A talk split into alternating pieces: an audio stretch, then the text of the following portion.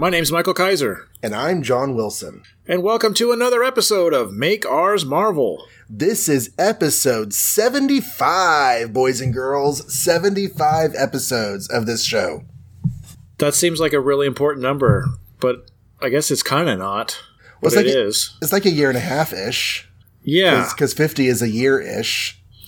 I mean, they celebrate 75th anniversaries, but that's not what this is necessarily. So, Well, you and I were talking Uh. before the show. We're coming up on the one year anniversary of all the pouches. That's been going for a year. So, like, between that and and and Go Ranger and this show, like, you and I have made like 150 podcasts this year, which is crazy sauce. well, we could celebrate episode 75 by talking about three really poor issues tonight. You don't want to talk about That'd be 75 comics? Mm, have we covered 75 comics? We probably have, right? We've covered over 200 comics, remember? Oh my gosh, is it really? We've covered 220 comics, Yep. I think, according to my folder here. Lots of comics. Wow. Wow. Well, we've Um, actually covered less than 220, but by the time this episode's over, it'll be 220. So yeah, uh, yeah. Uh, just just to preface, just to kind of set the stage, we don't love these issues that we're going to talk about tonight. we don't like being negative Nancy's on the show, but um, these, these these aren't great. You know, what's weird is last episode, I feel like they weren't great either. So I'm hoping this is just a run of bad luck and we get some great again soon because. Yeah, I like at least one issue to be good every episode or something. At least one. Yeah. Well, next episode we have you know like the Torch and the Beetle helping out Spider Man, and we have Fantastic Four, State University, Dragon Man, Peter Parker, and the X Men both make cameos. Lots of good stuff in FF thirty five. Okay. Good. Uh, the terrible trio is going to return in Strange Tales, but you know They are terrible. they Okay. are in fact terrible, Not just a clever name. right? okay, so we are in uh, November 10th is our second week of releases in November, and first up is going to be Sergeant Fury 14, which. If memory serves me correctly from our pre-show discussion five minutes ago, I have this one. You have this one because we're we seem to be swapping every other one now. Which is and I got the co- I got the cool Captain America one, so Oh, you did. you get this one. Okay. It's possible, it's conceivable that that issue sucked out extra goodness from this one. have. That was our winner for last month. So Yeah. I mean, the, the splash page looks fantastic. yeah, Nick Fury looks great. He is the manliest man that ever did man. Um, this is the Blitzkrieg squad of Baron Strucker. We've got the return of Baron Strucker. That should be a good thing, kids. yep.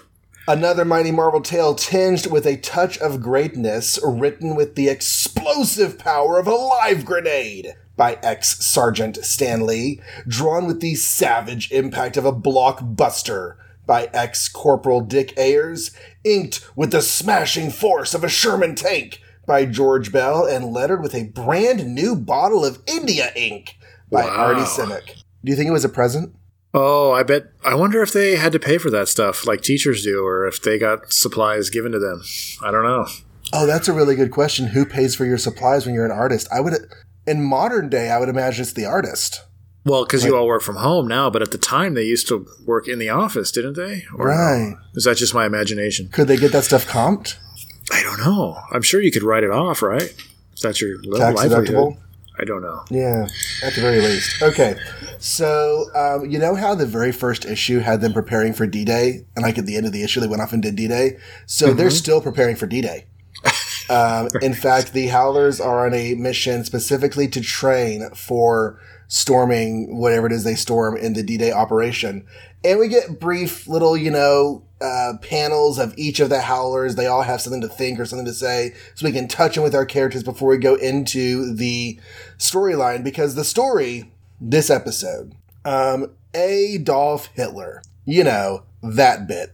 He uh, he calls in Baron Strucker's like, you know what? You are one of the awesomest people I have working for me. You have almost killed there's Vedant Howlers, and in 13 issues we haven't been able to beat them yet. So I want you to make your own anti-Howler squad to go after the Howlers. And Baron Strucker with the cracks in his face is like, yes. So he goes off, you know, to Germany and, um, he just gets these six complete, they don't even get names. They don't even get names. But each of the six is roughly more or less corresponding to one of the howlers, only of course better. There's a strong man who's stronger. There's a mechanic who's more mechanical. There's a fop who's more foppish. There's, you know, they're, they're each of the personality traits. Oh, there's a sexy manly man who is more sexy manly than Dino. It's just, you know, take all the personality shorthands of each of the howlers, and these guys are more. The one cool thing is the one guy has a hat like the second Doctor had when he first came out. Patrick Troughton, he had one of those really cool tall hats that sort of like leans back a little bit. This guy has one of those. I wish I had a hat like that. Um, okay, so they train and they train for some indeterminate amount of time to go after the Howlers. And finally, Baron Strucker is like, "You will be my Blitzkrieg squad to go after the Commando squad." And they have this trap. They're going to lure the Howlers into these missiles. Okay, so we change scenes back to um, London, England. Dun dun dun dun dun dun dun dun dun. And Captain Happy Sam Sawyer is telling the Howlers, "Hey." There's this place, these projects where there's a V2 base that's being protected from air attack by a bunch of missiles. So you're gonna have to go in and blow it up. We tried to get a crack team of foot soldiers and couldn't find anyone, so I guess it's gotta be you. Um, they cross the channel and they team up with their old Navy friends that they ran into back in issue 10 and they kind of had some like you know army versus navy you know jabs at each other. Well same captain same submarine takes him gives him a ride across the channel to the european continent.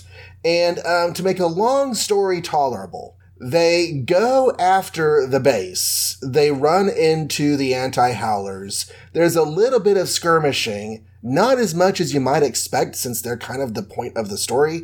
Um, Baron Strucker gets involved more than the actual anti-howlers do and they all basically manage to hide from fire. Baron Strucker's trying to capture them, and they sort of keep themselves from getting captured. And at one point, there's this truck driving off of base, and they or driving onto the base, and all the guards like, "Hey, that's our um, that's that's a really important looking truck. It looks like it's uh, you know important people." And they drive in. Hey, we're we've got the captured howlers. We're taking them to our Fuhrer, and they're like, "Hail Hitler! Congratulations!" Spoilers, it's actually the Howlers pretending to be Germans. So Hitler gets there and says, Bring me the Howlers that you captured. And um, the captured Howlers are no longer captured. Not only that, but all those missiles that were protecting the base, the Howlers realized they were fake missiles. It was a decoy, it was a trap, and they've left a whole bunch of um, mean stuff on the uh, uh, missiles, like Heil Hitler with a brick Kilroy was here and other stuff like that. So um, Hitler yells at Strucker, and the Howlers make it back to the uh, submarine, and they go back to England, and it's all done. Man, what a disappointment! Because like, I was into this story at first because I'm into doppelgangers. I'm into like you know the negative version of a hero, and we mm-hmm. already kind of established that Baron Strucker is kind of like the Nick Fury of Germany. Mm-hmm. You know, so it's like, oh, the idea that he's going to create his own Howling Commandos, that's pretty smart. That's kind of awesome. And then you're right, like they sort of recruit these faceless, nameless people. And a lot of it's weird, like, hey, they have that one guy who plays a trumpet, and this guy plays a flute. Let's recruit him, you know? Like that mm-hmm. has anything are they gonna have a war with instruments? Like that's just kind of weird and uh, but I was still down with it until, of course, the end when those guys do nothing. Like yeah. nothing. Like nothing. There was no there was no point in recruiting them because all they, if anything, all they do is shoot, and anybody can shoot. What does that have to do with anything? There was no like mono mono moments. You know, there was no dum dum versus evil dum dum or anything like that. So, no, there was there were no matchups. There was no like one on ones. Yeah, right. So what was the point of all this? Just seemed like a waste of pages or something. Like I recently podcasted about Deathmate Red, where it was Youngblood mm-hmm. versus this other team, and even though it was only one panel for each of the matchups, You Mm-hmm. did get one panel for each of the matchups as they were fighting, and then you know everyone started killing each other. Um, and this doesn't even have that. So yeah, it's disappointing. Their names don't even matter. Um, I did like that we opened with like a little character focused panel. I feel like you and I have talked about why this book does not feel like it's about individuals. It just feels like it's about a mob of howlers. And I think it's because we don't have enough character focused panels. We don't have enough Yes. individual attention on a howler. Even if it's a page for one Uh. guy every issue. You know, that guy Yeah. at least gets some personality. and I and I think they did that so that they can counter it later with Right. their recruit with their recruit pages. So you could go back and go, okay, well, this is the guy who likes horses. So now they're going to get a guy who likes horses. Here's the fancy guys. So let's get us our own fancy guy. And so in that respect, it worked. I liked that. I liked all the setup. It just tanks. Yeah. Yeah, it doesn't it doesn't go very well. Um, in fact, in fact, um, whenever whenever we're on page eight and Sawyer's giving them the mission, and Percy's like, "It sounds like a good show. What, Dum Dum?" And Dum Dum says, "They all sound the same to me, Percy." I was like, Uh-huh. "Mike, are you Dugan?" Yep.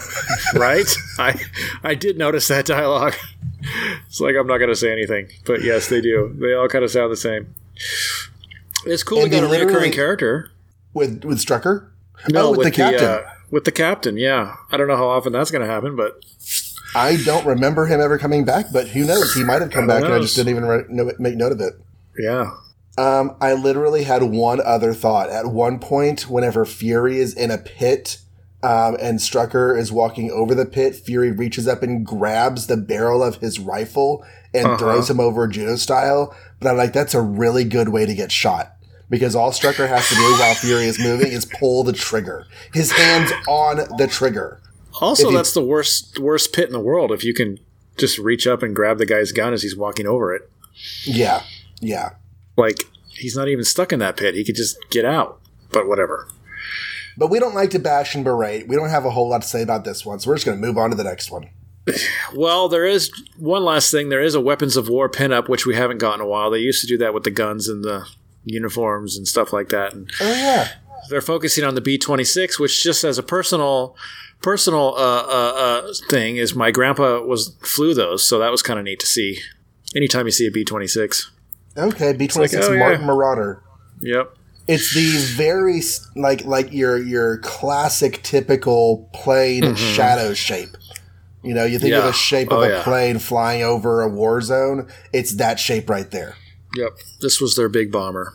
So anyway, yeah, nothing special about that issue. Boy, what a letdown from last issue, right? Thirteen was great. Okay, so I guess I have the next one Tales of Suspense, aka Iron Man slash Captain America, The Origin of the Mandarin, and Breakout in Cell Block 10. This is sixty two. issue- This is issue number 62, since I forgot to say that, yeah. Uh, but the first one, The Origin of the Mandarin, is the Iron Man story. It's brashly written by Stan Lee, boldly drawn by Don Heck, brazenly inked by Dick Ayers, and bashfully lettered by Sam Rosen. This is part two of the Mandarin plot, but also part 58 or something of Iron Man being stuck in his armor. So it's been going on for quite a while. As far as I know, he's still there. So if we all recall correctly, Tony Stark is reportedly dead because the Mandarin bombed Stark's house. And of course, he's not dead because Iron Man is stuck in his Iron Man outfit and he survived. And he went to go confront Mandarin. And as always, he somehow gets immediately caught every time. So he's caught again and he's strapped up onto this wheel with this really strong tinsel. And uh, Mandarin's like, Well, now that you're stuck there, before I kill you, I'm going to tell you my origin story because you've all been wondering. So he was born um, somewhere in Asia. I don't know. I think they actually do say names and stuff, but I forget. But anyway, as soon as he was born, a big ancient idol like fell over and crushed his father to death, and then his mother died of a broken heart. So those was those were all like kind of bad omens. Um, he was given to his aunt, and she was really mean and hated him and kind of just wanted his fortune. So her idea was to wrap him up and throw him in a field somewhere and leave him. But as she was thinking about doing that, a chandelier fell and almost killed her. So she's like, okay, there's something special about this kid. I guess I'll keep him. But I'm just going to teach him hate. I'm going to teach him to hate everybody and everything like I hate everybody and everything. It then cuts to him being an adult. Um, at some point, some unnamed, I think, Asian army takes over the country that he's living in and repossesses all his wealth. Uh, this makes his aunt die, but she's also trained him to not care about such things, so he doesn't anymore because he's full of hate. So he walks around like a prince, but basically as a peasant now. Everybody kind of makes fun of him, but he refuses to like lower his station and work and make money. He'd rather just starve to death. So he's kind of just like wandering the country, slowly wasting away until he comes to this place called the Valley of the Spirits. And this old man says, Don't go in there. And he says, Oh, I'm definitely going in there then because I fear nothing.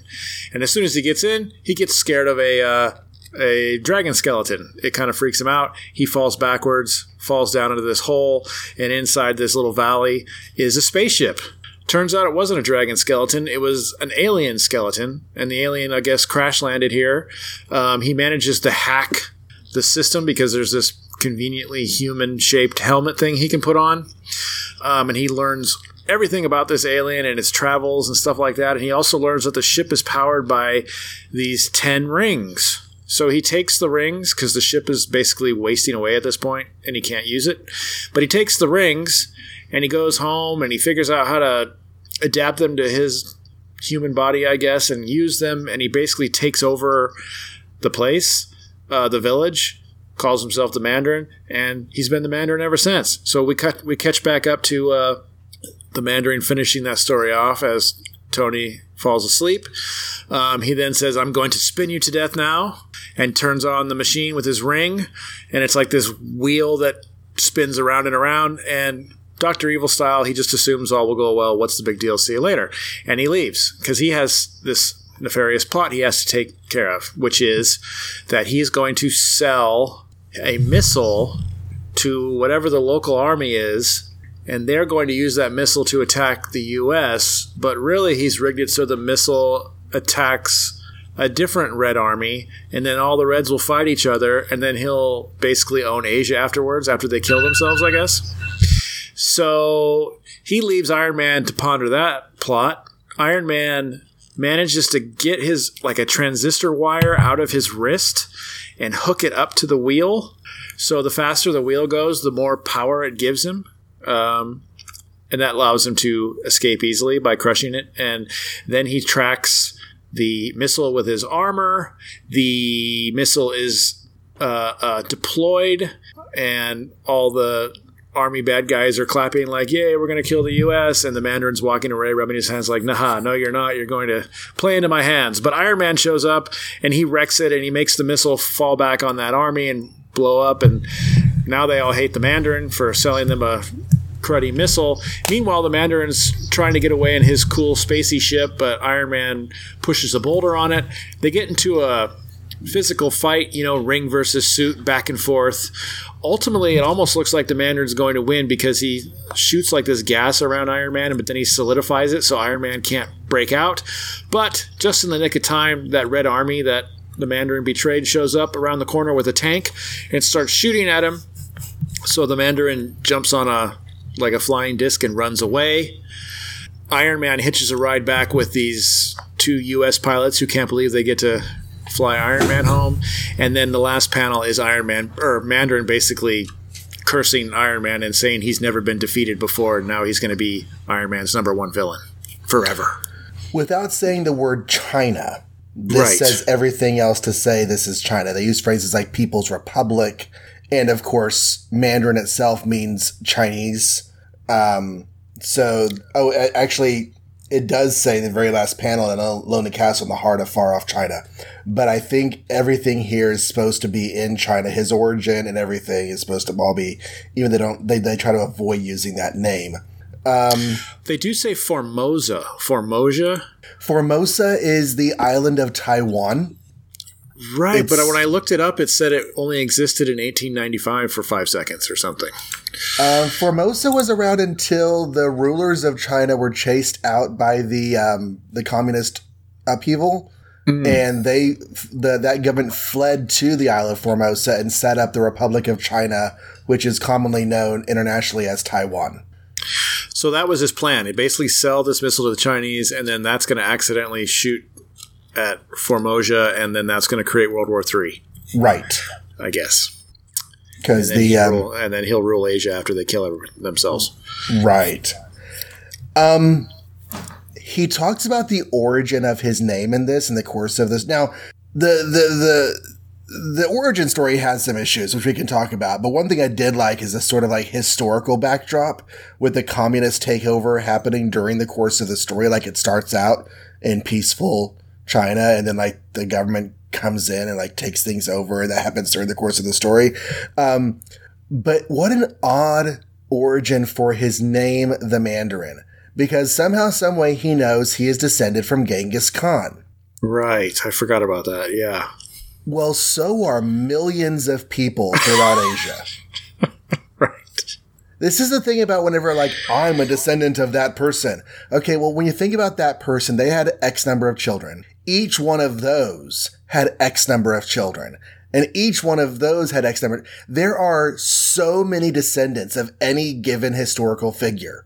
Unless the line ended at some point, there's lots of descendants. Right. But, you know, he's a direct, whatever that means. So he's like more Chinese than everyone else because he knows that Genghis Khan is in his ancestry. Uh, It's, it's weird.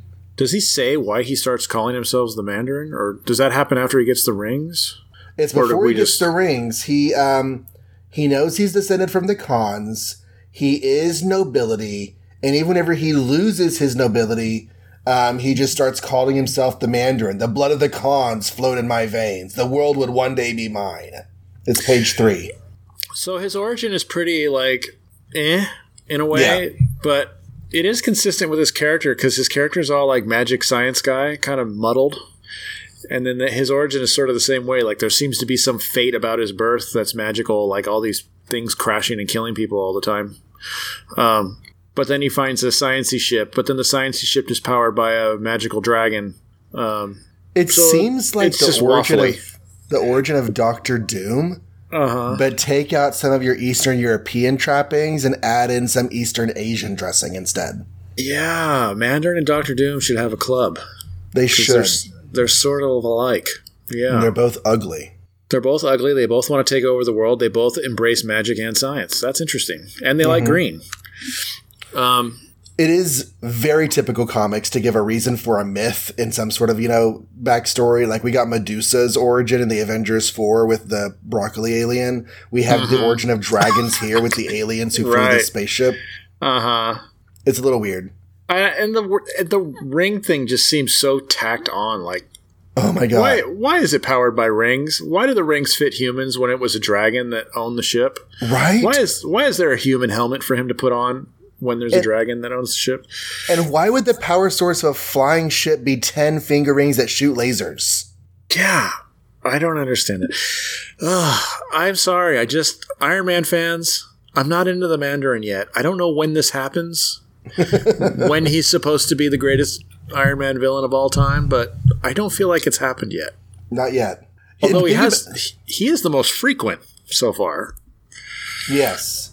Think about how long Tony must have been tied to that wheel. Because the Avengers had a whole adventure while he was tied to the wheel listening to this story. I guess the Mandarin is really long winded. Oh, actually, I think he escaped the wheel and did an Aven- Avengers um, mission to stop the X Men, and then came back and tied himself back up again. That's how long it was. with, we could go with that. okay. He's supposed to be on the wheel, and the wheel's going to go faster and faster until it kills Tony. Uh huh. But instead, Iron Man cooks in a cable and makes the wheel go faster and faster until it breaks. Right. So, like, however fast it needed to go to kill Tony, it was physically incapable of going that fast. well, I think is also charging him.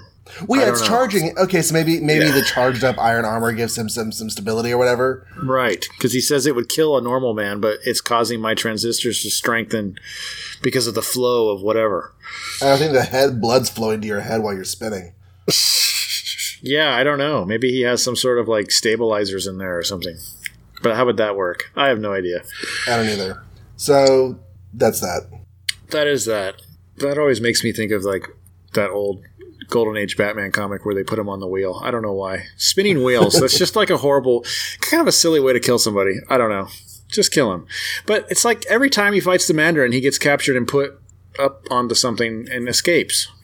That's like the plot Mm-hmm. again and again. So, oh well. Um, at least they fought though this time a little bit. That was kind of fun. a fun. little bit. Okay, it's like- worth. Go ahead. Well, I was just going to say we haven't we, we never really got around to doing a, a San Diego um, you know info dump episode. We were thinking about maybe doing, but it's worth mentioning at this point that um, Shang Chi and the Legend of the Ten Rings is coming to theaters. Oh, really? And that's So- supposed to be these ten rings? Pretty sure it's these ten rings. Pretty sure the Mandarin, a Chinese villain, will be facing off with a Chinese hero in a China set storyline, which I think is probably the best way to try to use this character. because Um, otherwise yeah. it just comes off tropey and stereotypy. yeah, especially since Iron Man's not around anymore. Yep. Um, although a lot of people are still really upset about that whole Iron Man. Uh, was it two Iron Man three, three. or three? Iron Man three thing. We'll get one. I- we'll get Van Allen Plexico one day to, to talk about why that's a problem, and then I'll talk about Oh, why he- I like it. He did already. We had him on for Iron Man. Remember? I'm saying like we can have him back to talk about. Oh yeah, yeah, absolutely. Um, I wish they would define his rings a little better too, but I know it's early days. I'm sure at some point it'll be all spelled out. But right now, it seems like he just uses them to turn on computers and shoot flame or whatever he feels like doing. I would put down money that they never get really that explained. I mean, maybe they do, but yeah, Hmm. I don't. I, I don't think that they probably have so many different functions that the writer's just like, okay, we want we want um, marshmallow fluff dispenser this time. So Well, then that's another reason to dislike this character because I don't like things that aren't spelled out for some reason. Magic, blah. You just do whatever you want whenever you want. now I want a fluffer butter sandwich. All right. Anything else on this one, or should we move on to the less good story? It's the it is the last one of these, Mike. Oh, this is oh, you mean just of Cap fighting? Yeah, this is no the ra- the last Yeah. random Cap fight story. And this is the worst one, in my opinion. I actually Probably. enjoy the other ones, even though there's not a lot to talk about, but this one is just silly nonsense. Okay. It's called The Breakout in Cell Block 10, featuring Cap's own brand of galvanized action. Enough said. Pow! Script, Stan Lee. Zowie, inking, Chic Stone. Wham! Art, Jack Kirby. Ulp, lettering, Art Simek. Boy, they were really channeling their Batman right there. Um, so it starts out with Cap fighting, and he's fighting a bunch of looks like prison guards, or actually just looks like prisoners. Um, and he beats them all up. But then it turns out he's surrounded by a bunch of prison guards, and he's surrounded by the superintendent, this old bald dude with a cigar and a green suit. And he's like, "Thanks, Cap. Thanks for coming in here to show us how you fight." And he's like, "Sure. I mean, you guys invited me, and." uh, I guess I came over to see what was going on. And he's like, well, here, let us show you. And they lead him down to this the cells, and then it turns out, well, while they're doing that, Cap's looking at the guards, going, boy, these guys look kind of villainous. And it turns out they are, because suddenly all the gates, all the cages open, all the prisoners come out, all the guards turn on him, the superintendent turns on him, they take his shield, and the whole time it was a trap. They had brought him in there for a trap because really they are the prisoners. The guards are the prisoners, and so is the superintendent. And they needed his shield because um, there's this big magnetic door, and it's the only way out. And the guy, the guy in charge, the superintendent, who's not really a superintendent, um, he figured he'd seen Cap use that shield with magnets before. So if it has magnets and this door has magnets, then clearly the shield should be able to open the magnet door. Um, Cap learns all this because he gets thrown into prison or thrown into a cell with the real superintendent who tells him all that. But suddenly, uh, as the superintendent tries to do his plan, it doesn't work. He looks on the back of the shield. There are no magnets. And then Cap suddenly shows up and beats everybody up, explains that he got rid of the magnets that Tony installed because, or that Iron Man installed because they were throwing off the balance. And he demonstrates that by tossing his shield and knocking everybody out. oh, excuse me. Uh, then he proceeds to do more cap fighting and cap fighting. At one point, some guy tries to outmuscle him, and they punch fists together. But then, like the guy's fist break, and Cap's doesn't. Then he kicks twenty eight people over. Then the superintendent tries to hit him from behind with his own shield, but Cap just kind of leans backwards and smashes him into the wall. And then the doors open, and real guards come in. And arrest everybody. And the superintendent's like, Hey, how did you get out of that jail or the cell that I put you in? And he said, Oh, I just wedged a chewing gun wrapper between the lock and the door, and you guys didn't notice. And then the superintendent takes Cap on a tour and he's like, Yeah, this is the big door they were trying to get through. But really, all they had to do was say the right two words. And he's like, What words were those, sir? Captain America. The end. Bonkers, Um, bonkers. What the heck happened, bonkers? I don't understand this one. It is the most convoluted scheme to get out of a prison ever. Well, how did Eh. he get in the prison if they can't get out? Oh shoot, you're right. Like, here's what Oh, I'm crap, thinking. you're right. They they take How over did they cell open block. the door to let Captain America? Right. And how did he get past all these real guards and them not tell him that cell block 10 is like taken over? Don't go in there. Or if they didn't know it was taken over, that's conceivable, I guess. But then they should be like, Cap, what are you doing here? We didn't call you. One of the two. And if you're pretending to be the person in charge of the prison, aren't you in the area that's not prison? Mm-hmm. Yeah. Oh my so, like, gosh. just him getting in there was weird to me. Also, why he would answer a call like that. Hey, we need you to come over here and beat up a bunch of fake prisoners, please. Like, doesn't Cap have better things to do? Well, he's not training Rick. Yeah, but like, isn't that a little below his pay grade? You know, to have to deal Maybe, with this. maybe. So it was We- all weird. And then, like, yeah, like you said, the most convoluted. Like, oh, the shield has magnets. This door is a magnet. Therefore, but dun dun dun. And I don't know if I heard you say it. The shield no longer has magnets. I did say it. Yeah, he took them. This is the issue where they officially get rid of it. Yeah. Um, between you and me, though, even if it still had the insides, I don't think the warden actually knows what he's doing on page five. Yeah, I don't see how just because something has magnets, it would open a magnetically sealed door. Right. Like, how would that work? Yeah, I don't know. I don't know. I don't know either. Also, they say the words Captain America in front of that door, like immediately after trying to open it. Is this your idea of Oh. a joke, Baldy? Everyone knows that his fellow Avenger, Iron Man, designed magnetic powers into the shield for Captain America. That's hilarious. I didn't even notice that. Oh my There's, god. an- there's another one on page seven where they say Captain America, last chance, get Captain America. So, and yeah. why would they make that the word or the words? That's You just know, weird. you know, probably Agent Coulson was running this prison whenever they set up the Oh, there you go. I was watching you while you were Yeah. sleeping. Yeah. Um, the Mint only condition. yeah, the only other thing I had was on page four, panel four. Let's see. Um, nope, never mind. That that's not that's no longer relevant based on what I, I wrote that before I knew what the story was going to do. Yeah, this was like you This was- said, was horrible. The, the least of the Captain America stories. Happily, next issue is a rather important issue in the series of Captain America because Yes. it's when the Silver Age readers finally find out his origin. Right. Or at least that's some character beats. And, you know, I guess the one thing this story does do is get rid of the magnets because I was wondering when that happened. I knew it happened somewhere, but I always forget when. And that's because the story is the story. forgettable. Yep. Sometime between this and the last story, he got rid of it. Mm-hmm. And that's about it. And we've That's just spent 30 it. minutes covering two books. So if we can uh, bust out this Avengers issue in 10 minutes, we could, I suppose, fill the rest of the hour talking about upcoming uh, Marvel shows. Oh, that's an idea. Okay, because okay, I have okay. a feeling I have nothing to say about Avengers either. But let's give it a shot. The Avengers 12, this hostage Earth, in which the mighty Avengers battle to save their beloved planet from a fate so deadly that none but the macabre mole man could have devised it. A Marvel tale of most compelling excellence. I'm sorry, Stan, what were you lying? Right?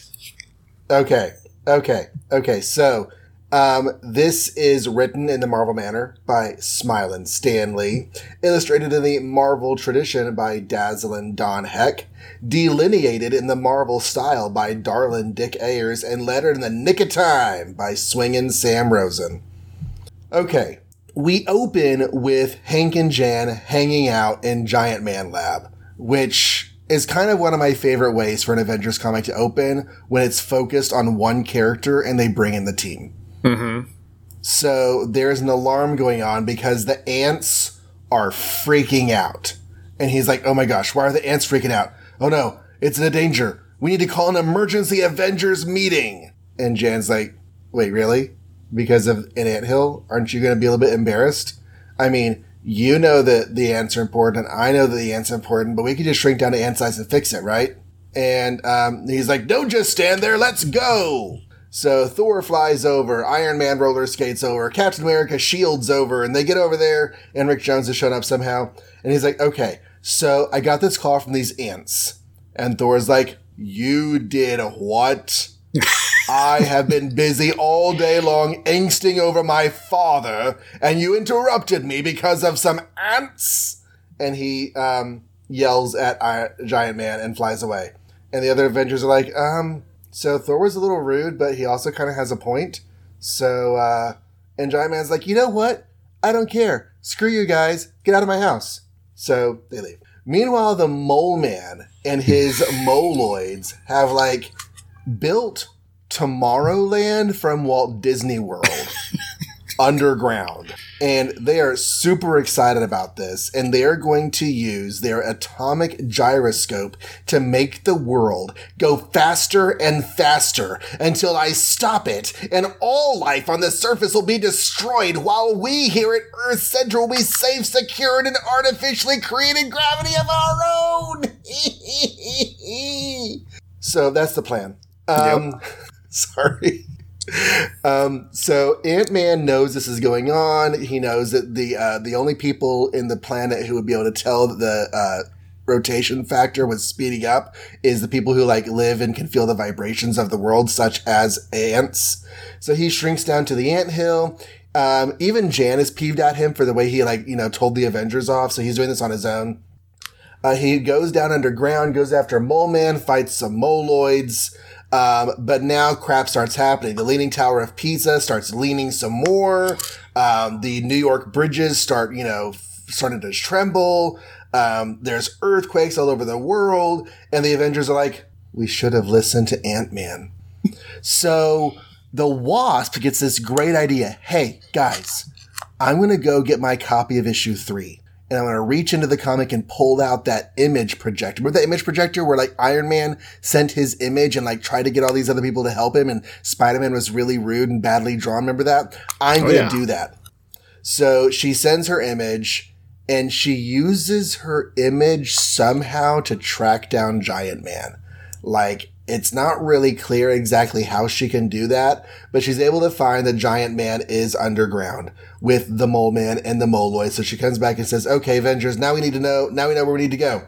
So the Avengers go underground and they fight moloids and they're having a good time and it's all really great. And, um, like a lot of fighting and there are also some thugs above ground and Captain America goes after them um, the red ghost shows up for literally no reason five pages from the end. He's like, I didn't even bring my super apes because we're fighting right now. The apes are kind of mad at me.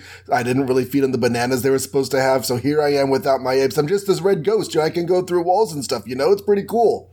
Uh, Mole Man is like, fine, let's team up and take over the world together. And so they don't. Um, because the Avengers beat them both. And it's like, really? Pointless how they even beat him. Like Iron Man wraps up all the moloids in a big old sheet of metal. Um, Giant Man wrecks Mole Man's machinery, and Thor like bashes some stuff with his hammer. And it all ends with Mole Man and Red Ghost fighting over who was the worst villain. Uh, and no one brings up the fact that Red Ghost didn't even need to be there. Good lord. Um, how does Mole Man do all these things? I still don't know though. I still don't understand. I don't understand how he can do these things. The, the the thing that bothers me most about the Mole Man is the geography. Yeah. He created something that can make the planet spin. And he doesn't have a job. Like, I don't know. Where does he get this stuff? Every time Mole Man shows up, it's some crazy, over the top James Bond theme, but there's nothing to back up how he does it it's like it doesn't take him 300 years to develop whatever this is that can make the Earth spin faster. Or and at least we got some suggestions of vehicles that he uses to travel. Uh-huh. Because before we had no indication of that, and somehow living underground in New York City, he's like able to do stuff to you know Italy and Paris and Asia Right. and Antarctica and all this other stuff, and that makes zero sense. Um, but at least here we get like you know his train that he uses, and we get some indications of like this underground expanse. I mean, there's one panel that literally looks like Tomorrowland, you know, concept art. Um, but yeah, I really did like the beginning of this because, I mean, Ant Man is Ant Man. Mhm. His entire motif is kind of laughable. Um, even a little bit to Jan. She's just, you know, playing along because she likes Hank. He tries to bring the Avengers into his Ant Man world and it goes very badly. Yeah, he's kind of like the Aquaman of the JLA or something, right? Right. it's like, okay, Aquaman, the fish told you to that the world's going to end. Whatever, we have other things to do. That would be That's so funny because went. the JLA have never done that. And that's exactly what the Avengers are doing here. The Avengers are totally, Totally. Aquamaning Hank Pym. They really are. This is all very SNL. Yeah. Um, I did find that funny, although it's like you've been working with him for a while. Have you not noticed the benefit of his ants yet? And why is Wasp not chiming in, going, "Oh no, the ants are right all the time. We have adventures all the time because of the ants." Instead, she's like siding with the other guys, and that kind of felt rude to me a little bit. It is a bit rude. I'm not entirely sure that it's that off brand for her to be that salty if she's peeved at Hank. That's Um, true. But it, it's a it's a bad choice on her part. Um, although on the good side of the Jan story, she's the chairman in this issue. I was going to say that's like the one plus of this thing is we actually get her as the chairman. Luckily, she's not sidekick status all the time. I guess. Right? Because we have literally had people say that she's not really a real Avenger. She's like Rick Jones. I wonder if Rick Jones would get to be a chairman if they actually vote him in, though. That would be silly. Do you have to have a costume and a code name first? God dang it! Did, did, I don't know. Have you read a bunch of Silver Age Justice League? Uh, yeah, Yeah. you have. I know you have. So, did they do all this chairman stuff in the Justice League? Why? Why are they so into this chairman thing every issue? Well, there's no, there's no, there's no solid leadership in the Justice League. It is literally a democracy. It is literally like let's get together and talk Well- stuff out. Same here. Um, but this, they, they, they have a set leader. They have someone running the meeting. Yeah, but do you feel like it's to run the show or just run the meeting? Like, do you think if they're out in battle, is Jan going to be the one in charge because she's the chairman th- today, or is it just to run the meeting and hold the agenda? That's a really good question, and I kind of land on the latter. Yeah, I don't get too. the feeling that we have a rotating field leadership, but at the same time, I do feel like some of our people have been like giving orders in the field, and you know, Yeah, I don't know. I don't know. I don't know. It's weird. It, it's a little weird. They Later, really there will definitely meetings. be Avengers leaders, right? Because I feel like we've had like leader of the Avengers. Yeah, later, I think the chairman is the leader out in the field, and then at some point they even split that up a little bit to make it so the chairman, or there's an overall leader, and then there's a tactical leader. You know, Or does the chairman thing go away after we get to Kooky Quartet? That I couldn't tell you. I'll be, I'd be curious. I think Cap's just going to be the leader at that point, right? I think he is. I think we, we stopped talking about chairman after the roster change. Yeah, maybe they bring it back in later. He can't let Hawkeye lead. That'd be weird. Right. Anyway, Well, all three of the new people are, you know, reformed criminals and rookies to the superhero world. So it's like Captain America shouldn't let them lead. right. Yeah, that will be interesting to see if all this chairman talk goes away for a little while. When the Um, Wasp gets uh, sends her image down uh, underground, Mole Man's like, "Alert the guards! There's another at the gates." I sense that this one's a female. Do they think a girl can succeed where Giant Man has failed? And I'm just wondering if Mole Man charges extra for the misogyny. You know, that is a dumb piece of technology that we didn't like, but I do like when they uh, recycle and reference old things. So in a way, I kind of thought it was cool to see the projector again. I mean, if it's stupid and it exists, you might as well use it, right? Right. But um, it kind of makes no sense, yeah. And and and also, after she invades, he attacks them to go up to the surface and attack them in their own place. And he's done that before. It seems like, if I recall correctly, the last time he kidnapped Invisible Woman, he then attacked the Fantastic Four so that they couldn't stop his plan. And I always think, like, dude, if you just stop attacking people, they probably won't even know about your plan, and you can get away with your plan. It's really weird how he keeps doing that. Yeah. Yeah, Mole Man. Mm, Doesn't do anything for me. No. And I kind of want him to because like he's he's a classic Fantastic Four villain. Speaking of, I don't know who their number one villain is, but he's up there. He should be up there. And when So- I see him like in art and stuff, I'm like, ooh, Mole Man. But then like it always it always turns to balls. Who is Fantastic Four's number one villain? Doctor Doom. Oh, surely, Doctor right? Doom. Duh. Okay. Well, that's pretty good. Doom has been good. Um, Page nine, they say something about Tony Stark. Let me find it. Page nine, first panel. Um, Iron Man. What about the new transistorized foxhole diggers the army just ordered from Tony Stark? So, are they talking about Tony Stark like he's not still believed to be dead? They could be, or I mean, they don't. The problem is, is they they addressed. I think they said in Avengers like. Tony Stark is dead. Should we stop being Avengers for a day or whatever? And then they never really address him coming back. Not in the book. He's Not just in back book. in this issue. So, So I, I don't know guess- what they think. In the in the Iron Man series, he comes he gets done with the Mandarin. We saw that. That was chronologically earlier. We don't know what happens when he gets home. See, speaking of that, just to go backwards a little bit on Tales of Suspense, they still don't solve that problem. So we're still com- continuing with that adventure of him being stuck in his Iron Man armor. Okay, so this has to be like later on, like the next week or something. We we don't know how to handle Tony Stark right now because we don't know what's going on in Iron Man's personal life. Yeah.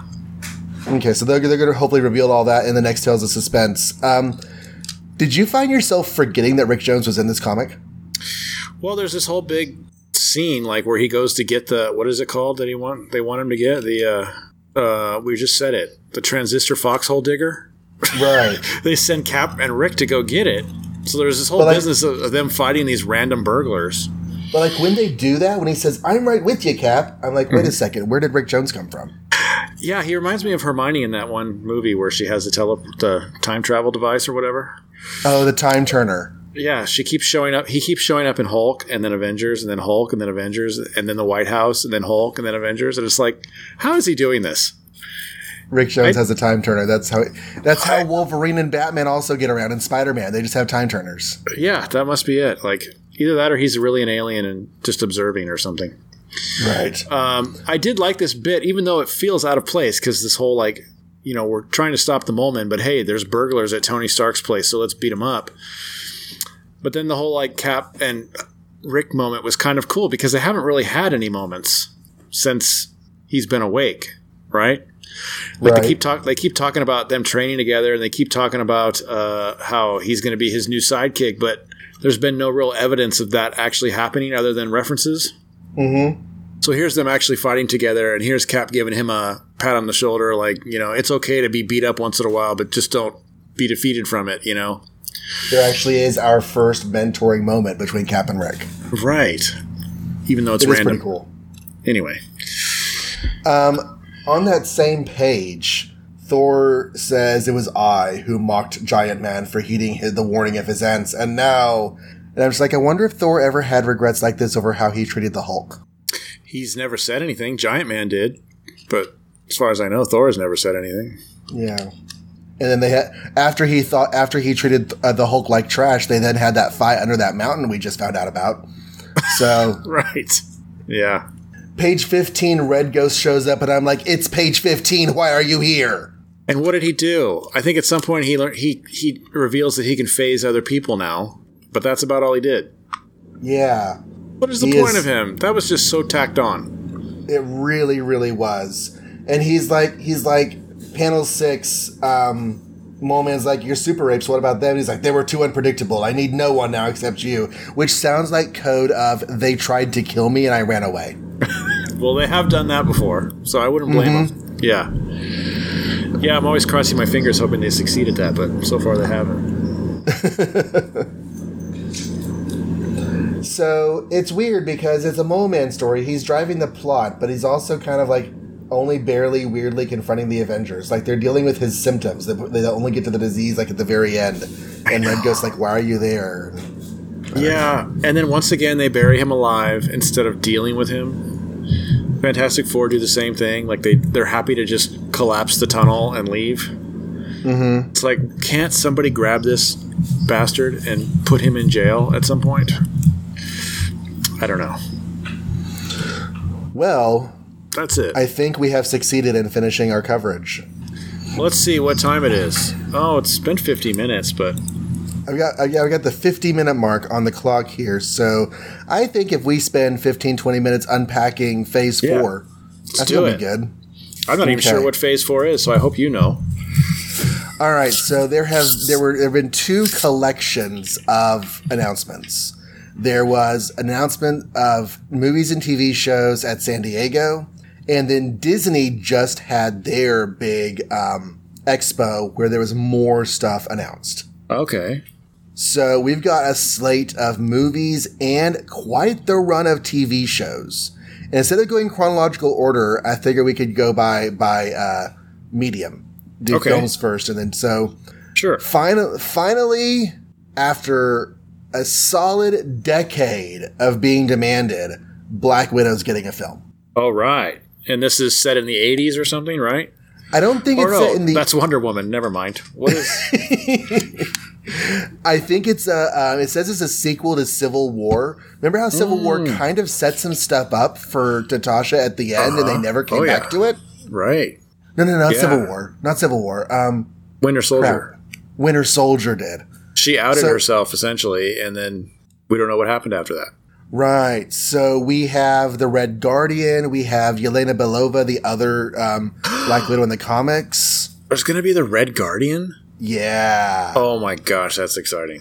Yeah. Um, Speaking of counterparts, Right. Yeah, Some characters I don't know, Rick Mason and Melina Vostokoff. I don't know who they are, but um, Rick Mason. Why does that sound horribly familiar? See, I'm doing a quick thing right now. Uh,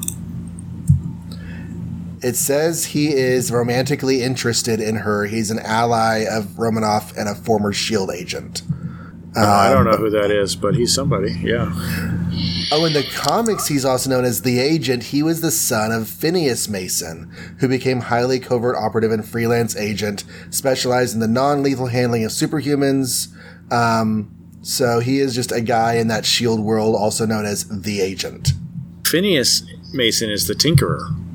I think so. Yes. So, in our own readings, we still haven't figured out how he's not an alien, but we'll get to that someday. anyway, And I don't think they're going to do the familial connection in this because we have a Tinkerer, um, and he's a young guy. And I think there's an ethnicity difference between the actors of Phineas Mason and Rick Mason. So they might not have that familial connection that they have in the comics. okay. Well, I just want to see the Red Guardian. So that all sounds fun. And of course, yes, Black Widow having her own movie is awesome. Yeah, so that's next May. Okay. Um, then we have the Eternals. okay. I've heard a lot about this one. Yes, and they just released the cast. Like they had them all standing up on stage at the Disney Expo. This is next year's November film. Um, Chloe Zhao is directing it. Angelina Jolie is Thena. Richard Madden as Ikaris. Kumail Nanjiani as Kingo. Lauren Ridloff as Makkari or Mockery. Brian Tyree Henry as Phastos. Salma Hayek as Ajak. Lia McHugh as Sprite, Don Lee as Gilgamesh, Barry Keoghan as Druig, Gemma Chan, who was uh, was Minerva, um, the Kree warrior in Captain Marvel, Mm-hmm. the like the female Asian Kree warrior or Asian looking, I should say, who didn't have a whole lot to do. You kind of wish you had seen more of her. She's coming back as Sersi in this. Okay. That's cool. I know Sersi. Kit Harington, the big guy from Game of Thrones, like the main Jon Snow dude. He is Dane Whitman, the Black Knight. That's cool. Yeah. Because Dane Whitman and Sersi were boyfriend girlfriends, so maybe they will be in this. Um, I don't know a lot about the Eternals. And, you know, anyone who knows their comics knows it's. Go ahead. I was just gonna say I don't know much about the in a way, it's like I there. I think someone posted like, "Are you excited?" And it's like I can't say I'm excited because I don't really know, and there's no trailers or anything yet. But Right. I'm down, was- of course. I'll see it, I don't think they've even started filming yet because they just put the cast on the stage. and it looks like Um, they're they're swapping some sexes too, right? I think they did some gender and some ethnicity changing rather than having, like, you know, your classic white roster. Because That's very typical 1970s. Makkari was definitely a boy when I was reading, and Ajak is a boy, and Salma Hayek is definitely not a boy. So interesting. Right. Um, so that's going to be interesting. Uh, the Eternals, well, it's kind of like Guardians of the Galaxy. You can talk about the concept of the group, but there's really no telling what story they're going to do. Yeah, and I remember not really being super stoked about Guardians either for the same reason, but it ended up being one of my favorite MCU movies. So hey, who knows? Right. This could be And fun. as soon as that trailer, ca- if they can do a good job marketing this film as they marketed Guardians of the Galaxy, because as soon as that first trailer for Guardians hit, everyone wanted to see it. totally. Um, so that's coming down. I've read the original Kirby Eternals. Oh, okay. I've read the Eternals saga in Thor, which picks up all those plot threads and does a lot more with them for Thor. Um, I have not read much Eternals after that, but Neil Gaiman did an Eternals series that I really should read. So, like I said, there's just no telling what they're going to pull. Okay, so now we're moving into 2021, and we have Lord. our uh, first Marvel film of 2021 is going to be Shang-Chi and the Legend of the Ten Rings. Boy, I hope they really just super martial arts the heck out of that. They need to. They really need to. They really just need to make a straight up like old school martial arts movie, and then I'd be really happy. This is the February release for uh, 2021. Uh, Simu Liu is Shang-Chi. I'm not sure where he's from. Maybe if I click his name, I can recognize his face. Um, I do not recognize his face. I'm not sure if I've seen it either. Um, I mean, he's a young guy. I'm clicking his IMDb link. oh yeah, I don't recognize him either. Interesting. So I'm sure he's done stuff that I just haven't seen. Um, he was in a TV series called Kim's Convenience, and yeah, he's in, he was in the a couple episodes of The Expanse. He's in he has a lot of credits. I just not seen any of it. He was a uh, Blood and Water. He was in Taken. Um, Yeah, I don't recognize it either. yep. So I just I just don't know him. He's been in stuff since 2012. So sorry, Oh. I do not know. I've seen Hard Boiled, but I just don't remember him in it. He wasn't the main character, I guess. Right. I don't know. Anyway, still looking forward to it though. That should be fun. And they have confirmed the Mandarin is going to be in it. They've even cast him. Okay. Is So that he's- Simu Liu, Liu or however you say that? That's the guy who's playing uh, Shang Chi. Oh. So The Mandarin. Tony Leung? Is that Yeah, the Chu, Mandarin? Leung Oh, okay. Chu Wai. Uh huh. Okay. So I'm looking Fun. him up, and again, I just don't see enough movies. I don't know any of this stuff. Some of it's um, not American films. I don't know any of these names. He's been doing stuff since at least the 90s because that's how far down I'm on the list. And I just don't know the names. Looks good though. Well, I mean, from what we can tell, Yeah, so like we said earlier, if they, they can. didn't. They didn't hire a blonde white guy to do it. So that's They did good. not. No. I think both of these are full on Chinese uh, Mm-hmm. actors playing Chinese characters. Um, so good start. Yeah, and it's directed by Destin Daniel Cretton. That does not sound like an Asian name, um, but hopefully they have you know effort to put sensi- uh, sensitivity into it. Um, what else? Next film we have is Doctor Strange in the Multiverse of Madness. Wow. So this is branded as Marvel's first horror film. Really Yeah. interesting. And- of course, Doctor Strange. Um, Wong is back. Mordo is back. Um, Nightmare is going to be in it. Um, Rachel McAdams is Dr. Christine Palmer. I'm guessing that's the doctor from the first movie. Was that Rachel McAdams? yes. So good. They're going to keep his love interest going. That's something they generally drop in the MCU after a while. Crazy idea, though. Scarlet Witch is in this. Oh. Wait, our Scarlet Witch or a different Scarlet Witch? Our Scarlet Elizabeth Olsen, the Scarlet Okay. Witch. Sweet. That Uh, kind of makes she's sense. in this, and it's going to tie into events in her TV show, which we're going to talk about shortly. Awesome. I think So, they need to do uh, more of that. Yes, yes. Um, I'm down. right. I liked I liked the first Doctor Strange, and I really like him when he guest starred in all the other movies a lot. So I'm cool to see him continue. I, I think that's what I'm most excited about because I think Doctor Strange has so many possibilities with what kinds of stories they can do, Uh-huh. and of course, I love Wanda. Like, Yes. I need a bumper sticker. Yes. it says I love Wanda. um, so yeah, I'm really excited about that one. Okay, final film that has been announced. okay. This is the end of 2021, the November 2021 film, Thor: Love and Thunder. Oh, I saw that title. Yeah. Okay. I'm glad there's more Thor because I wasn't sure about that, to be honest. Right? I thought I had read somewhere that he didn't want to keep playing Thor, and then Endgame sort of ended with it seeming like he was going to keep playing Thor. So I guess he is. We don't have a Guardians 3 announced, so I don't know what the connection is going to be between those two branches of the universe. But we know that the director has signed on for Guardians 3, so there is going to be one, I guess.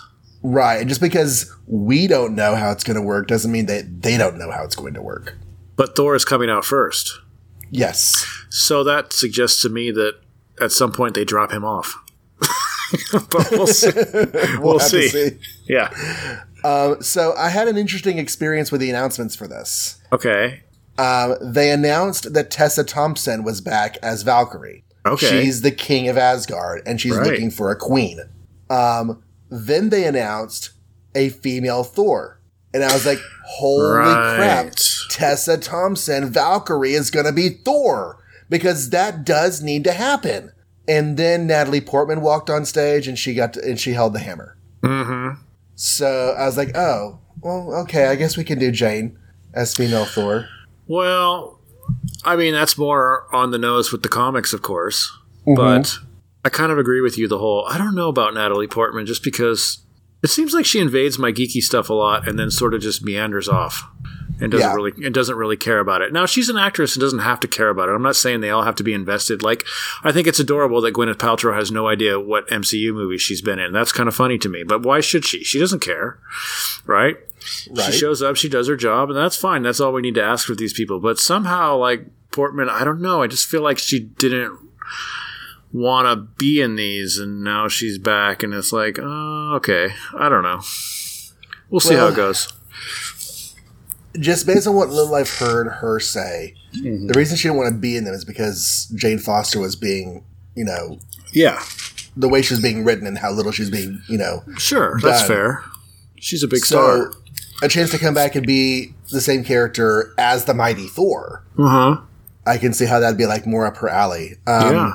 So that is coming down the pike now. Because I am me, I have started reading the Jason Aaron run on Thor. Okay. which started back whenever Marvel Now first happened in 2012, Uh huh. and he has been writing Thor ever since. Right. So the whole Jane Foster as Thor thing was totally his story, and I've never read it. I read some of it. I read the beginnings of it. It was pretty good. So, be if they if they follow with that, then it's going to be pretty awesome. Yeah. And Taika Waititi is back directing. He's going to be back as Korg, so it's probably going to have a similar comedic bent. But I don't know, maybe Waititi Yeah. does different stuff. That's kind of unfortunate because I thought Ragnarok was a little too comedic, but we'll see. We'll see how it goes. I said that was the last film, but at Disney Plus they did confirm and announce. Oh wait, wait, wait, wait, wait. Huh.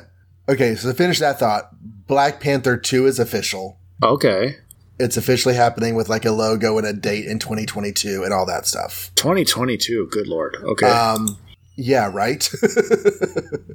just around like the corner. four years ago, Yeah. right? Four years ago, we heard about Endgame, and that was like the last of the, you know. So hearing stuff in 2022, it kind of brings back that feeling. Be interesting what they do with Black Panther because he's been derailed a bit.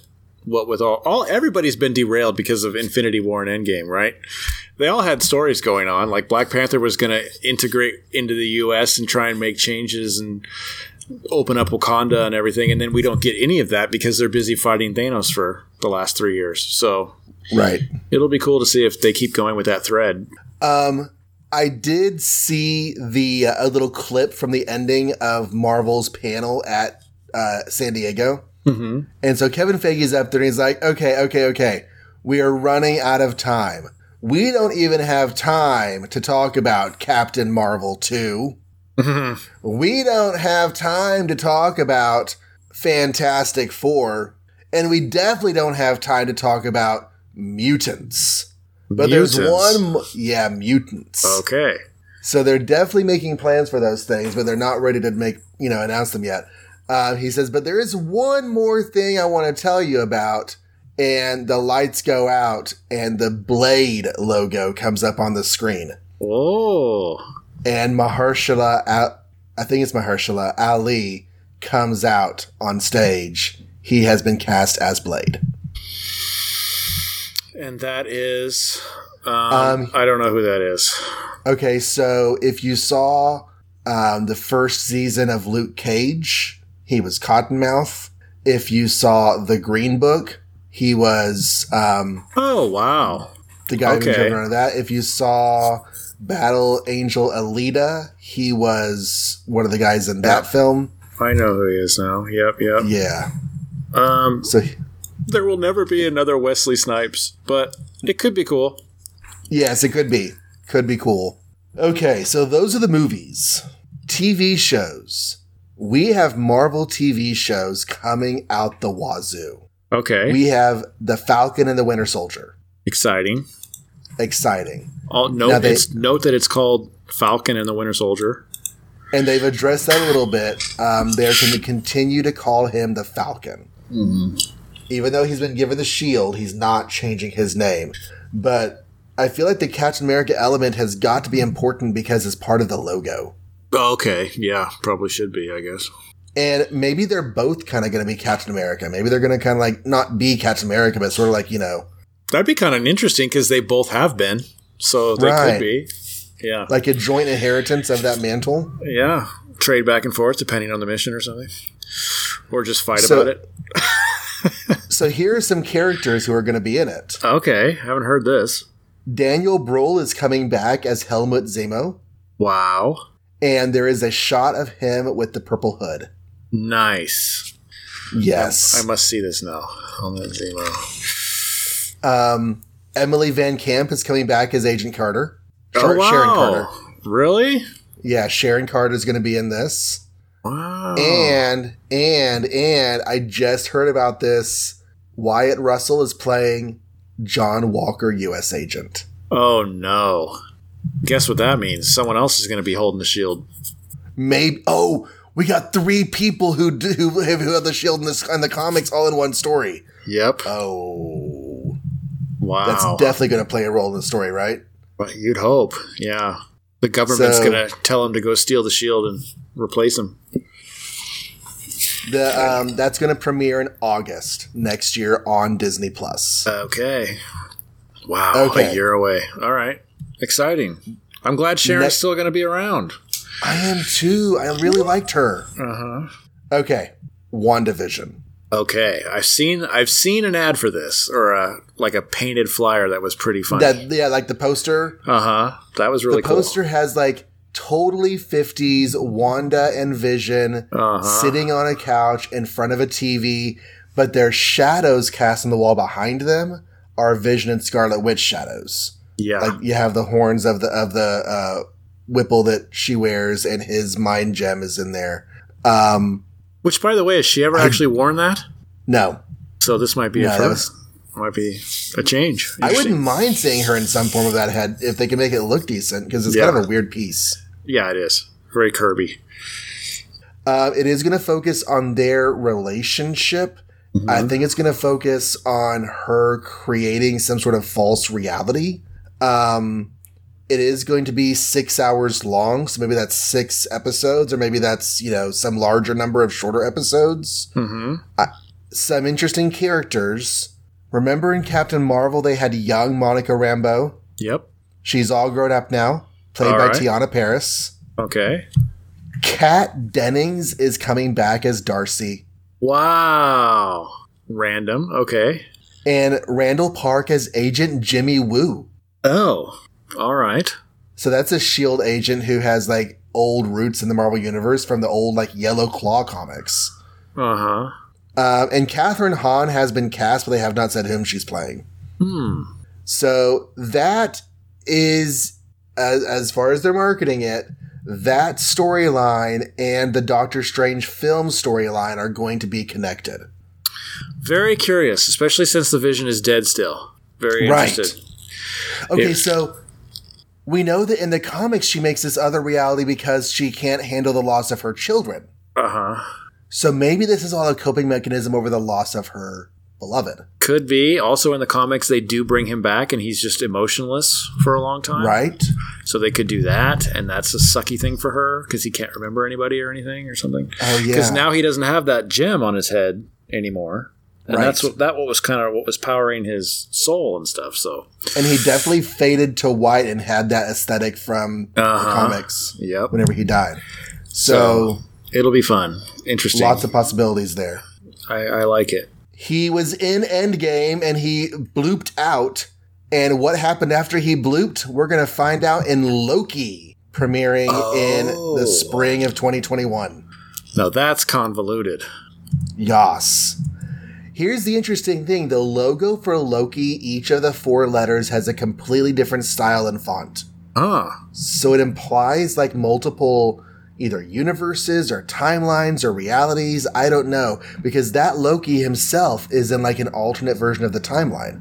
a timeline He- that may or should not have existed or been restored or something. So yeah, it's going to be very interesting how they explain that. Right? But then again, Doctor Strange's whole movie is about a multiverse, so maybe they set it up there.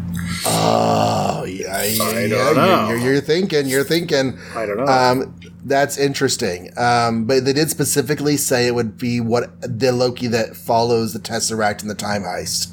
It's that version of Loki, not the one who allegedly died at the beginning of Infinity War. so the one that's less nice, Yeah. the one that grinds out people's eyeballs just to get a passcode. And Right, the one that never had a chance to get humanized in the other Thor films. Yeah. Interesting. So they're bringing him back to starting position. Um, it is going to be six hours, and uh, Tom Hiddleston teased that Loki would face more formidable opponents than he has encountered before. Hmm. Um, but no other characters have been announced. Okay, animated, but voiced by actors from the MCU and intended to be seen as part of the MCU Okay. is what? What if? Oh, I heard about What If. I didn't know it was animated. That's much easier. I know. I didn't realize this would be animated either until just recently. Okay. But yeah, that does make the whole storytelling thing a lot easier. That makes way more sense. I was wondering how they were going to bother with that. Like, you're going to hire actors to do a thing that doesn't count? Why are they going to care about that? Yeah, yeah, and plus like makeup and making things look different. Yeah. Because the first episode is going to be what if Peggy Carter had taken the super soldier serum instead of Steve Rogers? Oh my god. Okay, well, I'm on board. That's going to be Yeah. amazing. And each episode is supposed to take a key moment from the mar- like it's going to spin out from stuff we know. Just like the What If comics did. What If comics spun out from stuff in the comics, this is going to spin out from key moments of the MCU. Pretty sure the answer is peace on Earth, by the way, but we'll see what happens. Say that again. I'm pretty sure the answer is peace on Earth, by the way, but we'll see what happens. So some characters who are in a cast list on the Wikia, so I guess they're confirmed as being involved because they all have a, a citation, and the citation is um, all of the major MCU actors returning for What If from uh, comicbook.com. Now I. Uh, I'm not going to say anything about comicbook.com. Um, Jeffrey Wright has been cast as the Watcher. Nice. Um, but voices coming back are Killmonger, Bucky Barnes, Thanos, Bruce Banner, Loki, Nick Fury, Thor, T'Challa, Nebula, Clint Barton, Scott Lang, Hank Pym, Dum Dum Dugan, Howard Stark, Kraglin, who's that like really skinny alien from Guardians of the Galaxy who had like one appearance in an old Iron Man comic, Jane Foster, um, Kurt, played by David Dastmalchian. I'm not sure who Kurt is. Kurt. I don't know. Kurt Wagner? Oh, no. he's a. Oh. no no he um he's the sort of Russian accent or Eastern European accented friend of Scott Lang and Lewis. Oh, okay. He has like the um the Beakman's World hair standing up. Yep. Abraham Erskine, Nice. um, Korg, Arnim Zola, Korath the Pursuer, Grandmaster, Yondu, and Taserface. Yondu. Cool. So those are all they're going to do what ifs for all of those guys, and that's going to be fantastic. Yeah, it is. That should be fun. Okay, TV shows still Hawkeye. Hawkeye, but the, his daughter, I assume. I think it's going to be Clint and Kate. Oh, really? Jeremy Renner is going to be in it? Yes, Jeremy Renner is, ca- is, is is confirmed as being Clint Barton, and they have not yet cast Kate Bishop. Hmm. Well, you'd think it'd be his daughter, but I know that's going to upset a good chunk of Twitter people. But Well, she's still just so young. I don't mind if they go that route. I think that's fine. I like when they truncate things and make things connected. Right. I don't really need it to be an independent person per se, but we'll see what they do. I guess. And by this time, we're moving into the fall of 2021. So these are these are things. This is like two years from now is when Hawkeye is going to premiere. Okay. Um, That should be cool Okay. though, because he's he is a character I like in the MCU, and I think he's a character that hasn't got a lot of play. So if he gets his own TV, that's pretty cool. now three series that have basically just been announced with like a showrunner attached, maybe, but like almost nothing else is known yet. Ms. Marvel, Okay, the new Moon one. Knight. Yeah, the, the, the new Ms. Marvel, the uh, Muslim American character, M- Moon Knight, Oh boy. Okay. and She Hulk. She Hulk would be so cool if it was just Law and Order every episode. Please just do that. Please just, Just do Law and Order. Order. Like you don't even Law have to Order do, with, with don't even do an episode where she hulks out or anything. She could just be She Hulk, and it's just Law and Order. I'd be so into that. Um, I'm looking to see if anything is even known about it. It's just no, it just says they're developing the live action series, so not even a person Oh. attached to it yet. Well, I'm down with that. I love the She Hulk, so that should be fun. According to one report, Mark Ruffalo would actually show up again as himself to pass as sort of passing the baton story point. God, he'd have to, right? How else Right. can she even exist? But uh, well, no, she could exist. Yeah, I mean, she, she could do could her just- own thing, I guess.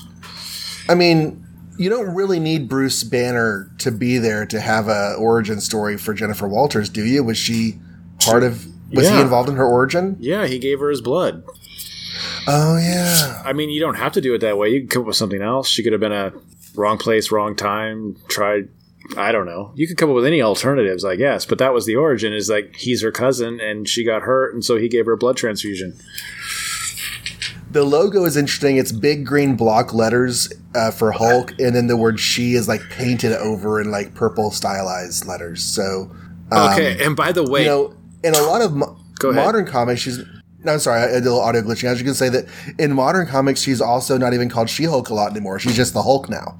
there are so many Twitto, Twitto, Twittos, Twitter people that are complaining that they're turning the Hulk into a girl just to, uh, I don't know, appease the universe now or whatever. I just Yeah. think that's hilarious. It's, It's like, um, no, she's been around for a long time, independent character.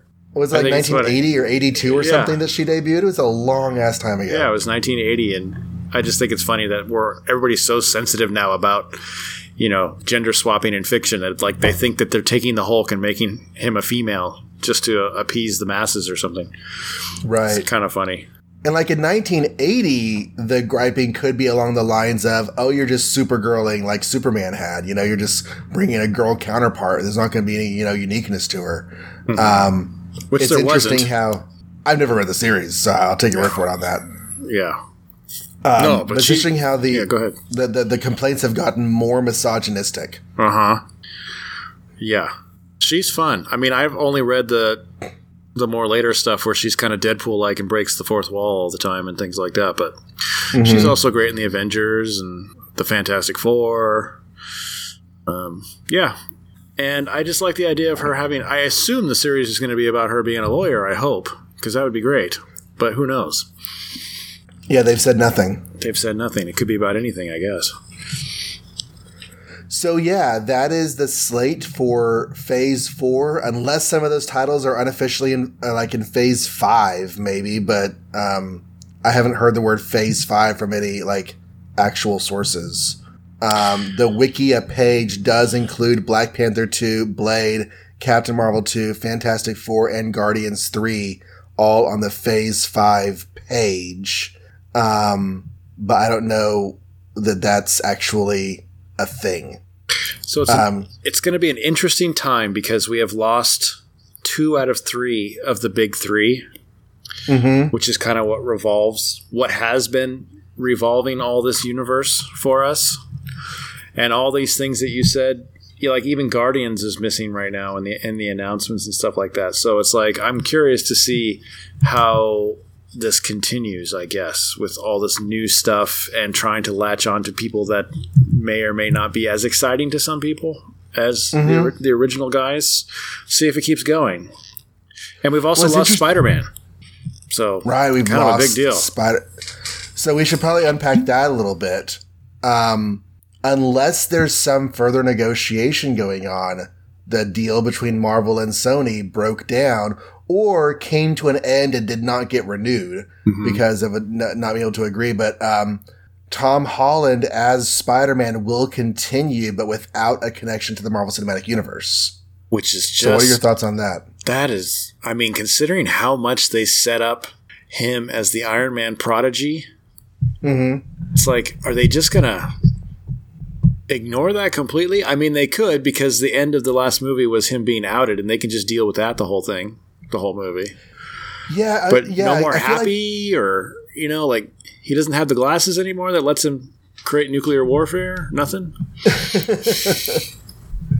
yeah, no Happy Hogan, no connection to Stark Tech. Um, some people are really excited because that means there'll be more Spider-Man centric uh-huh. and less, you know, yeah, no longer in the orbit of Iron Man.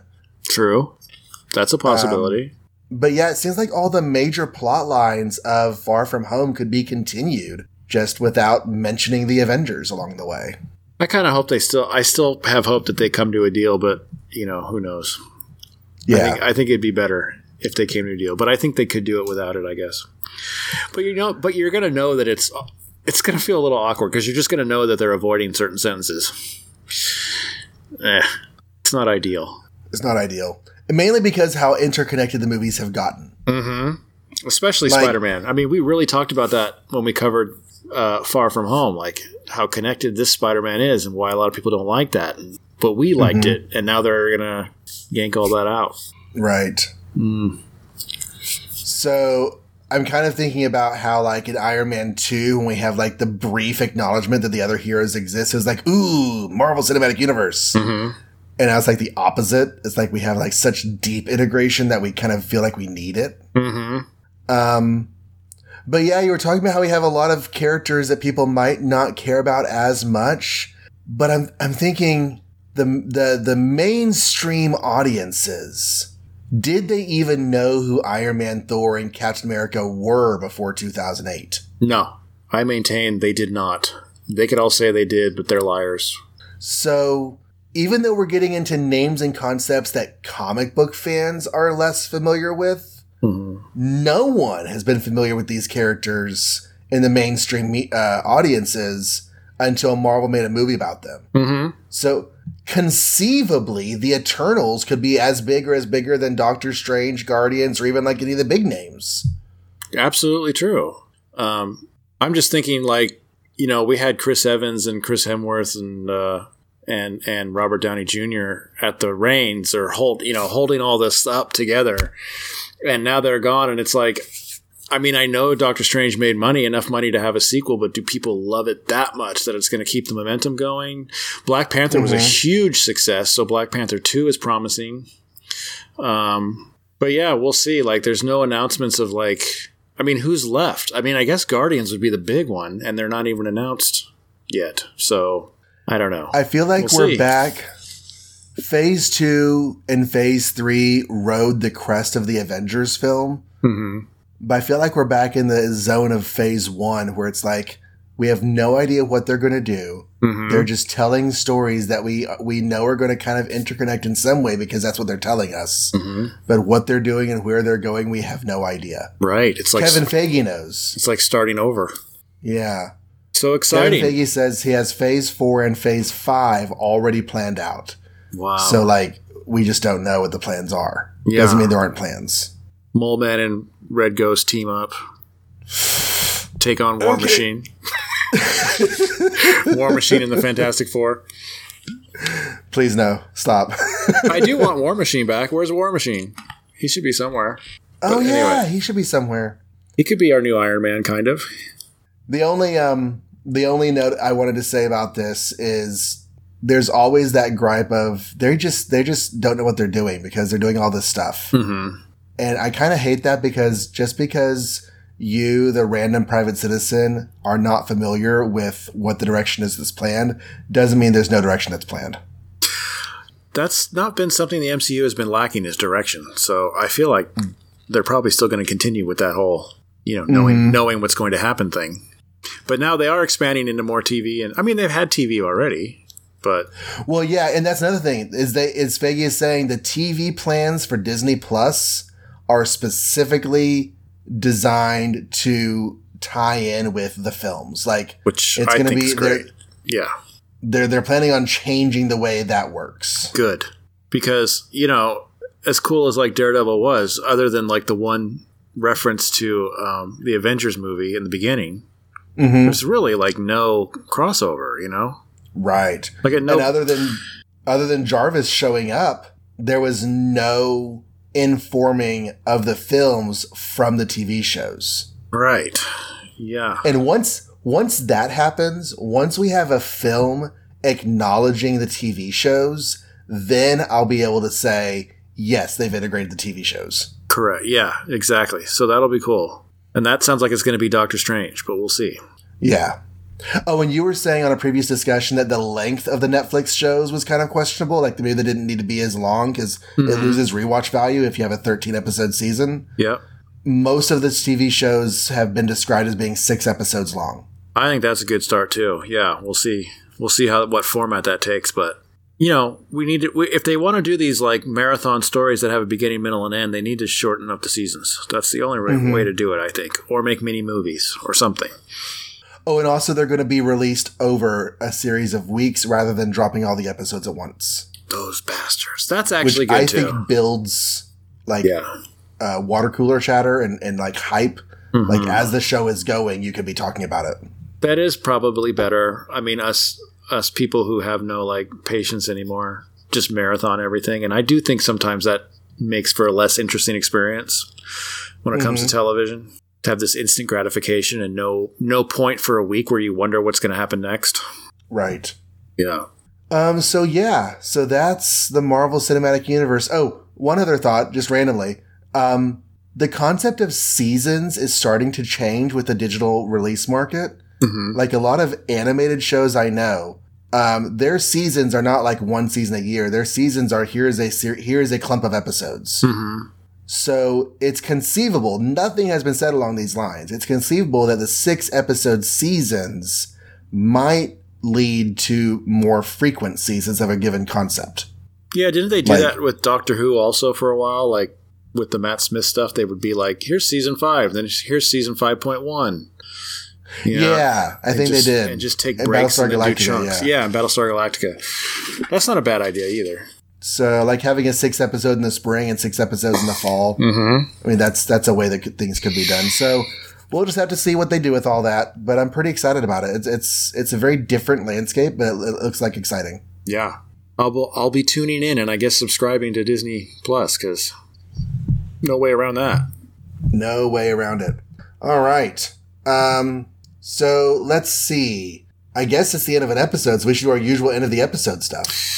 Well, going back to uh, 1964, then, if you guys want your homework, it's going to be three more issues, hopefully better than today's issues. But it's going to be Amazing Spider-Man number 22 with um, um, um, um, the Clown and the Masters of Menace. Okay, off to a good start. Uh, Strange Tales 130, where I think you're a month off. am I a month off? Yeah, go back to 21 and 129. Go back to what? Oh, 21? Amazing Spider-Man 21 and Strange Tales Oh, I am a month off. I'm sorry. Amazing Spider-Man number 21 is Spider-Man and the Human Torch fight the Beetle, or maybe Spider-Man is going to fight the Human Torch and the Beetle. The cover is somewhat ambiguous. Um, Strange Tales number 129 is the Terrible Trio versus the Thing and the Human Torch, and Fantastic because because we asked for them to come back. because we asked for them to come back. I totally did not, but that's okay. And then for Fantastic Four number 35, it looks like they're going to fight the dragon. Remember that guy? He's called Dragon Man. Dragon Man, yeah. On a on a campus, a school campus. So that could be cool. First appearance. Mm-hmm. So those that's your homework, and that'll finish off November of '64. Okay. Um, we have a bit of a list to go through on Twitter. We have Baron von Resnickstein, who is at Real Mark Res, Music Comics, and the Toadies drummer. Oh. We have Braid 1991. Actually, I think I've read these two guys before. That's okay. We'll read them again. That's Tomas at Braid 1991. Here's a new one. Steve Ramsden at STE Rambo 1967. Rebellions are built on hope. Mm. Chris Cole at Chris Cole 070, a fiction suit for Hartley Hair, whoever that is. John S. at the Dude 81, a traveling Wilbury. Welcome to the show, John. Jay Fanku, this is Tranya. I hope you relish it as much as I. I like that, Jay Fanku. That's a good reference. Hmm. At Chris Comic Man follows us. He does not have a profile description. That's okay. At Fivel Six Ish. Pop culture, quasi political. My opinions are not my own and do not necessarily represent my beliefs. Oh. If if your opinions are not your own, whom did you steal them from? right. Are those my opinions on your page? Because I want them back.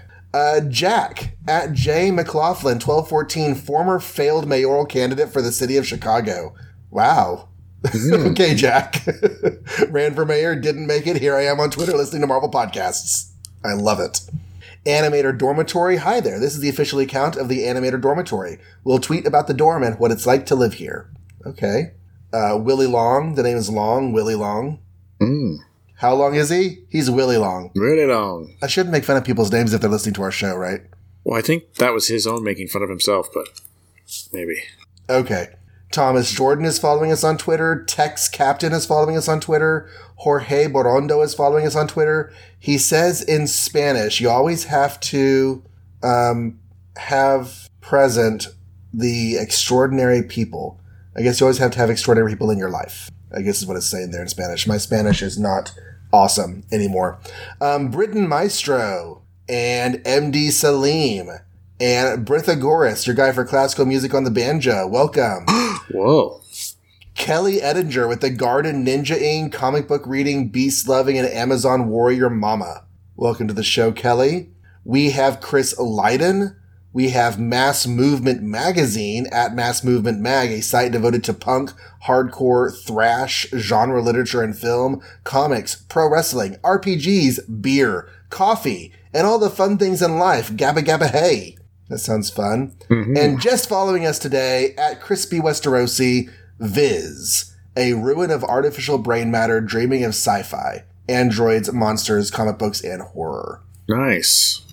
So, welcome to the show, everyone. Thank you for following us on the Twitter lands. We always appreciate retweets of new episodes. So, please feel free to do that to help put us in the eyeballs of your friends. Mm-hmm. And while I'm bringing up the Facebooks, where can they find us? Go to makeoursmarvel.com and you'll find the Twitter and Facebook uh, links to our social accounts.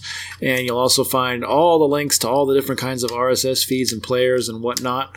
Or you could just play the show directly uh, on the website itself if you want to. Um, you can also just search our name, Make Ours Marvel, in any of your podcast apps, and hopefully it comes up. And if it does not, please write to podcast at makeoursmarvel.com. Or again, you can use the website has a handy contact form on there and let me know and I'll see if I can fix it or just write us because you want to tell us something or have something to say or ask or correct and we like to read those on air every once in a while. You can also like the show on Facebook. Zahid Ali has done that, so thank you Zahid. You can find me on Twitter at John Reads Comics, where I am talking about, you know, all the comics that I read and occasional other things. Um, you can also follow me and find my Image Comics show, All the Pouches, and Image Comics podcast at All the Pouches on Twitter. Um, that is also on my website, johnreadscomics.com. Um, I am super excited because I finally received in the mail the entire run of the Transformers UK comic series. Wow. It is a lot of comics. It is 332 British comics in bags and boards. And I'm using those to podcast about the Transformers UK comics and the cartoons at TFUK podcast on Twitter. That podcast will be debuting this fall. It's going to be called Return to Cybertron. And I'm super, super, super, super psyched. I'm going to Dragon Con this weekend. Part of me would really just rather sit at home and podcast about Transformers the entire time. Well, you can interview Transformers people at Dragon Con. Dude, I should go find some Transformers people. I'm going to do that. Yeah, there must be somebody. So you're not going to hear about this before Dragon Con, but I was at Dragon Con, so I hope I saw you. Come see me. Yeah. Go back in time. Yeah, go back in time. All right. Well, anything else for this episode? No, I think this about does it. Well, I think our second half was much more enjoyable than our first half. right. Um, but until next time, or until the Red Ghost is considered one of the greatest criminal minds of all time, Make ours marvel.